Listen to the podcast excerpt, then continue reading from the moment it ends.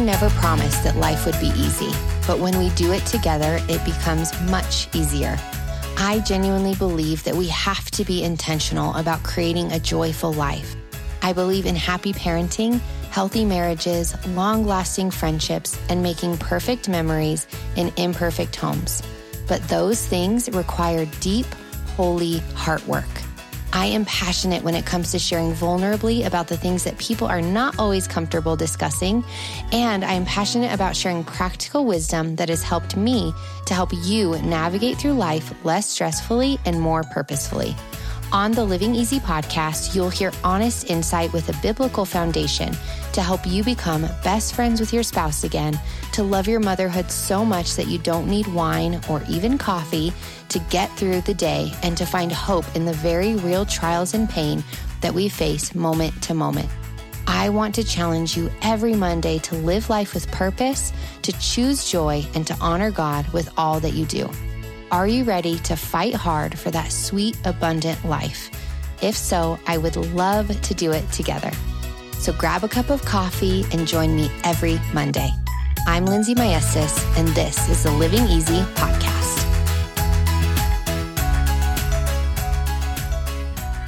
Hello, everyone. Welcome back to Living Easy with Lindsey. I wanted to talk today about something that I recently received in my inbox on Instagram.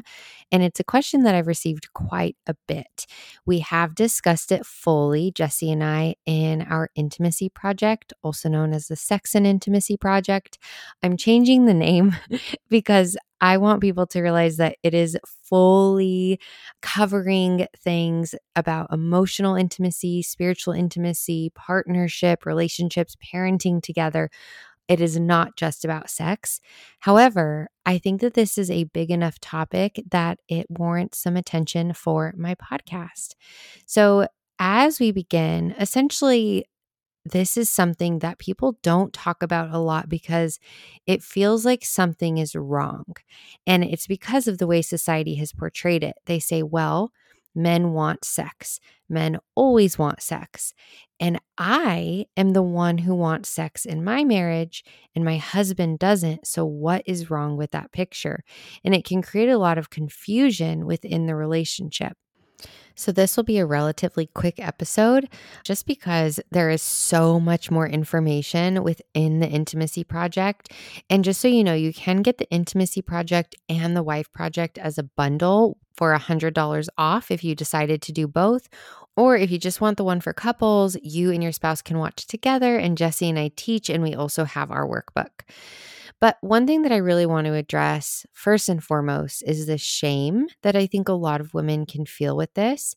And shame is such a powerful force. It is one that the enemy uses to kill, steal, and destroy, to make us feel less than, to make us feel as if we don't matter, as if we aren't valued.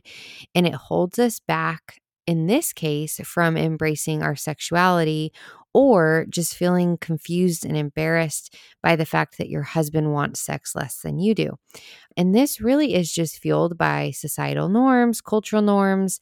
And I think that what we find a lot of the time is that when a woman is struggling with feeling like she's not desired, it creates an emotional roadblock within the relationship that you may not actually be able to define in the moment. But as you look back and kind of see the disconnect, you see, well, he wasn't touching me. He wasn't showing me affection. He wasn't telling me I was beautiful. He wasn't loving on me. Therefore, he doesn't want me. Therefore, I withdraw and pull myself away. Or, of course, it can play out in the opposite way to where if you are not investing or your spouse is not investing emotionally within the relationship, you then do not want to have any physical connection. And both ways can create a lot of damage within the marriage. So I just want to talk a little bit about this. And I just want to take a minute to validate you in the feelings that something is off. Because if you feel that way and the Holy Spirit is kind of leaning into that and convicting and challenging a shift in your relationship, I think it's wonderful that you are seeking it out or that you're curious or asking questions or praying about it.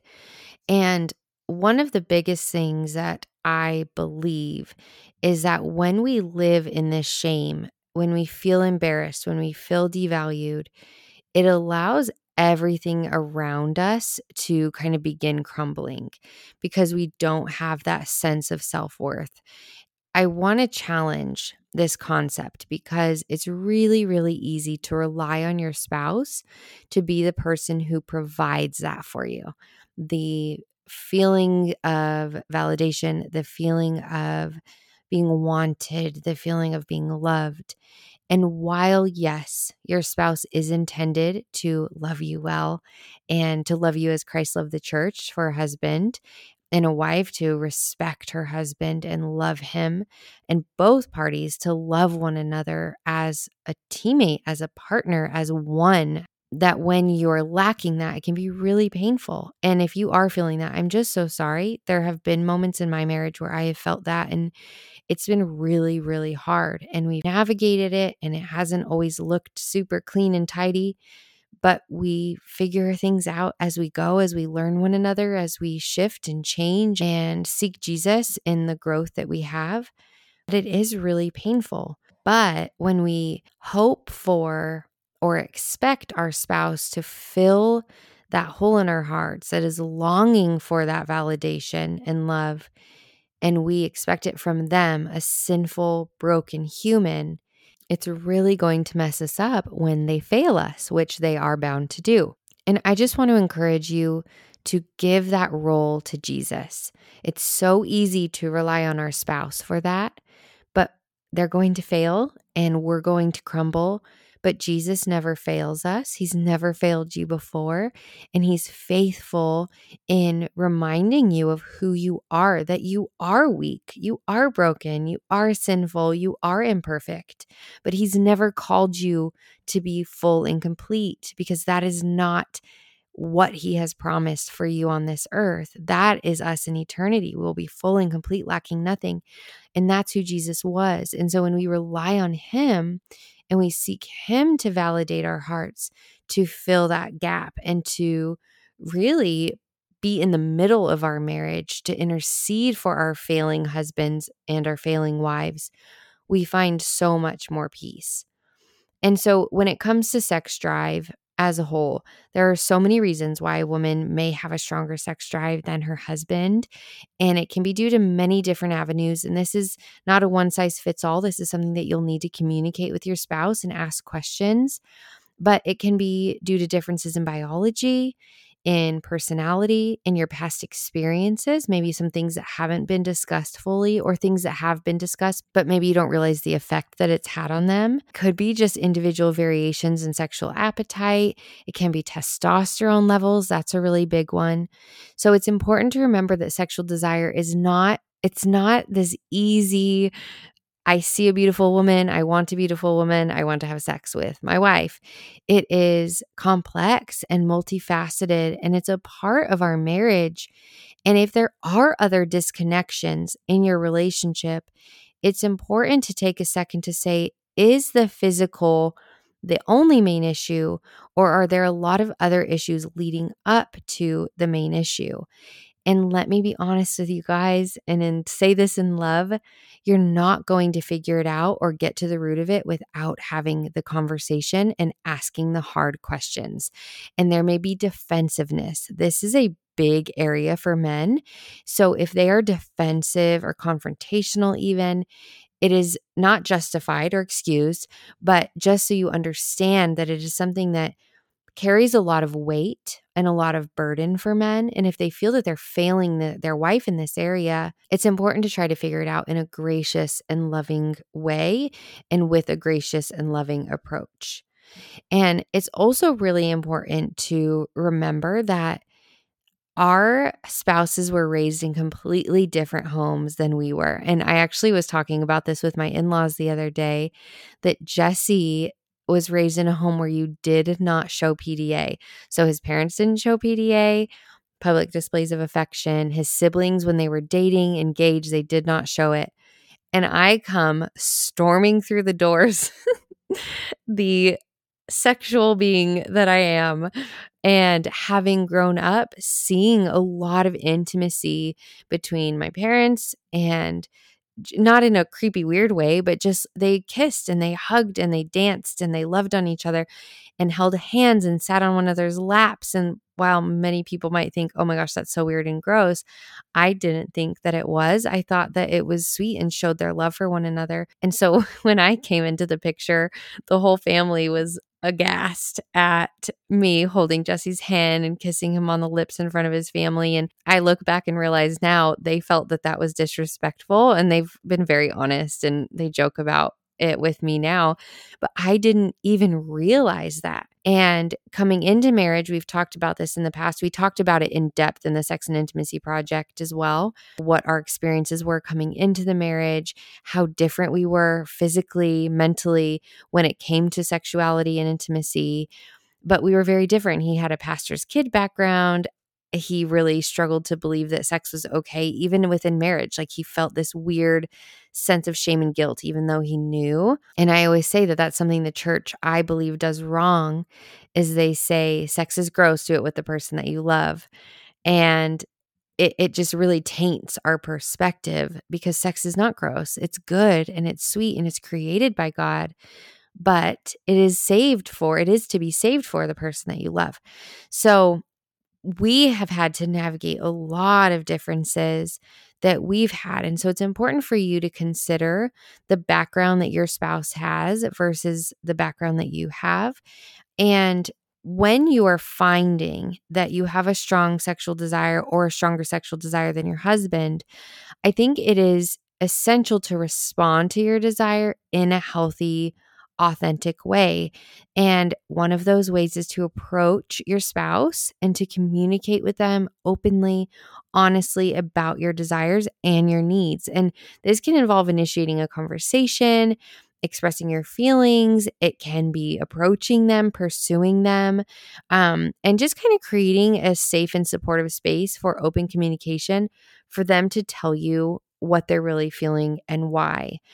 Now, this is not the general reason behind this, but it can be one reason. And so I think it's important that we touch on this that sometimes, occasionally, if a man is struggling to be intimate with his wife, it is because there is another satisfaction that he has experienced from a different place.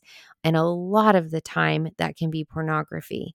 And pornography addiction rewires your brain. I have multiple episodes on this, but it rewires your brain to find satisfaction only through that medium. So, pornography equals satisfaction, which then means sex does not equal as much satisfaction. It's just the way your brain functions when you've watched enough pornography. It's an addiction, it creates an actual neurological pathway in the brain.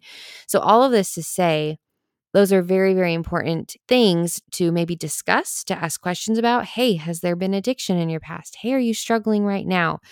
And it may take a long time for that honesty and vulnerability to come out, especially if this is not something you've discussed in the past. But the biggest key for this is to not respond with anger or jealousy or defensiveness, especially not immediately. You are going to feel big feelings if something comes out that you didn't know about but to provide a safe space for them and then to find a counselor or a mentor or a pastor who can help walk you through these things would be very, very helpful.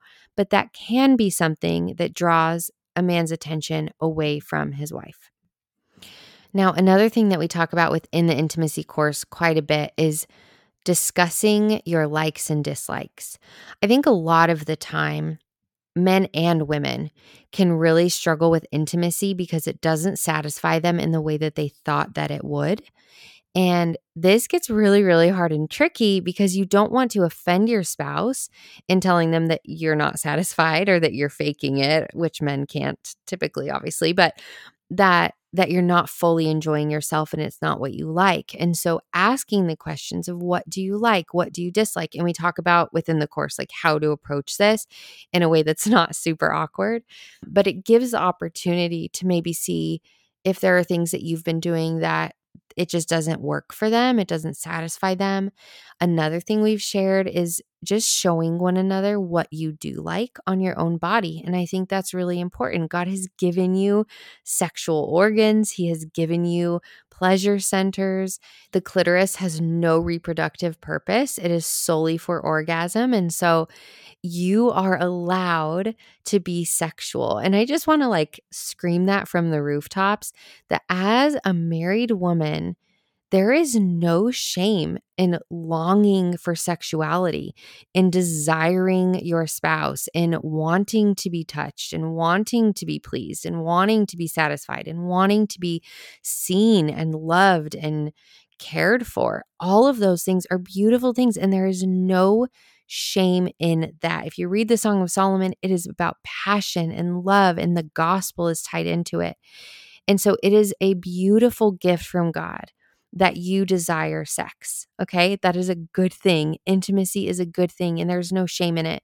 So, as you move forward and approach these conversations, I think it's really important to remember that and to hone in to the creation of God and the creation of our human bodies, that He has made us in the way that He desired to make us. And there's nothing wrong or dirty or filthy about that.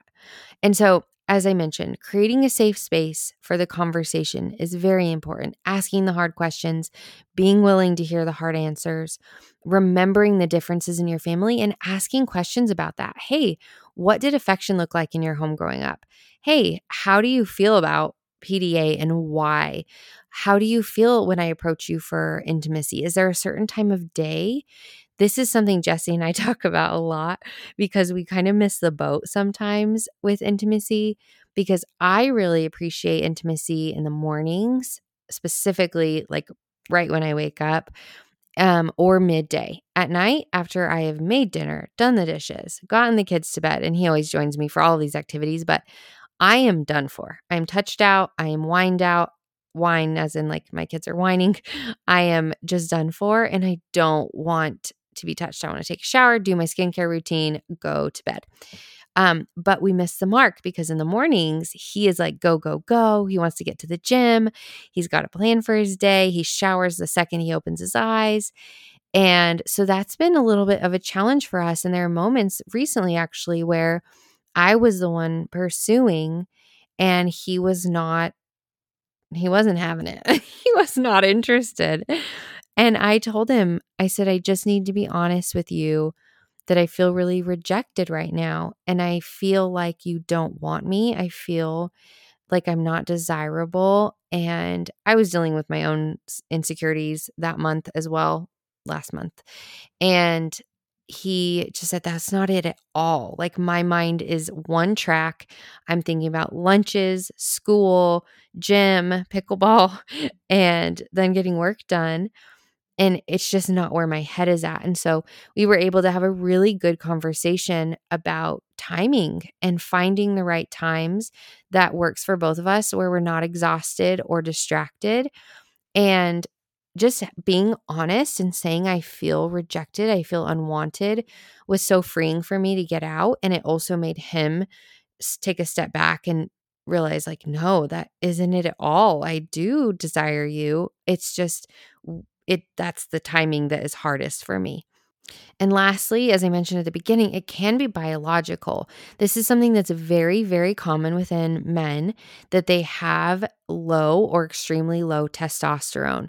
And we have a few people in our lives that we know of who have had testosterone therapy essentially where they have increased their testosterone through doctors' help, and it has tremendously helped their intimacy and their marriages. And they didn't even realize that that's what it was. And low testosterone can also cause other issues or other symptoms like exhaustion or lethargy, grumpiness, moodiness, mood swings all kinds of things that you may just think are part of who your husband is, but he may just need to get a blood panel to see how his levels are, his blood levels, and his testosterone levels. So I think that it's important to look into this issue or this struggle as one that there is hope in, that there is joy in, in knowing that it's a good thing that you desire your spouse and though your spouse may not feel as sexual as you are, it doesn't necessarily mean anything is wrong with them. It doesn't necessarily mean anything is wrong with you. Sometimes it means coming together to better understand one another. And one thing Jesse and I talk about a lot throughout the intimacy project is kind of the main theme is that quality matters more than quantity. The goal is not to have sex six times a week, though your body may sometimes want that. That's totally fine and completely normal.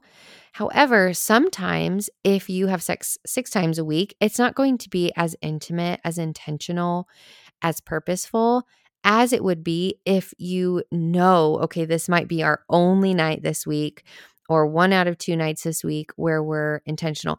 And that's not to say some people, you guys, I know plenty of people who have sex once every three weeks and their marriages are thriving.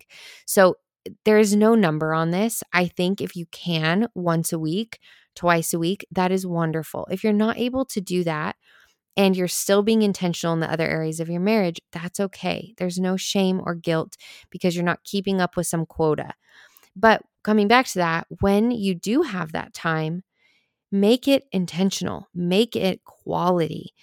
Serve one another, be purposeful with one another's bodies, ask questions, show affection, show love, serve their pleasure centers and try to help them to feel that sense of relief. All of these things are so, so important within a relationship. And I believe it's more important than having sex as often as you can just to have sex. With that said, if you want to, and if you are like, Lindsey, but I do, I want to be intimate, then I will close with three steps. So the first step would be to talk to each other to ask hard questions, if you need to fill out journal pages so that you're writing to one another, if you need to text about it because that's more comfortable, whatever you need to do, I do think face to face eye contact is so important. So if you are able to do that, that's really, really good and helpful. Um, but also, secondly, going to somebody else maybe having your husband talk to an accountability partner or a pastor or another couple. This can be very hard for men. The pride issue, the struggle issue, it can cause them shame and guilt. But you're also living with maybe shame or feelings of rejection or feelings of envy of other couples or feeling devalued or unloved. And so you're both feeling really big feelings, and therefore they should be discussed equally with another couple, with a pastor, with a counselor, marriage counselor, whoever you choose. Thirdly, I would say going to a doctor, getting those blood levels checked, because all of those things, conversation with one another, accountability, where maybe a man can ask some questions to your husband that he may not have been willing to answer with you, or some confession is necessary, or he just needs some insight. Coming from a man, men tend to hear from men in a better way. They they are more responsive to their advice, to their concern most of the time, not always, but most of the time. And so having someone who can do that for your husband can be really helpful. And then just going and getting a full checkup to make sure that everything is working properly and that everything's okay. Because if everything's okay, we work backwards toward the conversation and the counseling or the mentorship in order to gain insight into how to strengthen the intimacy within your marriage. So I love you guys. If you want to hear way more about this, Jesse and I recorded four weeks of videos and have a full workbook, a his and hers workbook essentially, that you will fill out to help strengthen your emotional intimacy, your conversations, your understanding of one another, your love languages, basically everything that you need to deepen and strengthen your communication and your partnership. We talk about spiritual leadership, spiritual submission. We talk about what happens when your spouse is living a spiritually dry or unbelieving faith. Talk about the importance of sex, but also the damage of idolizing and worshiping sex. We talk about pornography, pleasure, the best times of day to be intimate, postpartum intimacy, what to do after you've had a baby and you're struggling with your body and your spouse doesn't understand. All of the things are covered in the course. So you'll find the link in my show notes as well as on my Instagram at Living Easy with Lindsey. You can go through and see my marriage courses on there as well. So I pray that the Intimacy Project encourages you and encourages your heart and I will talk to you guys next time.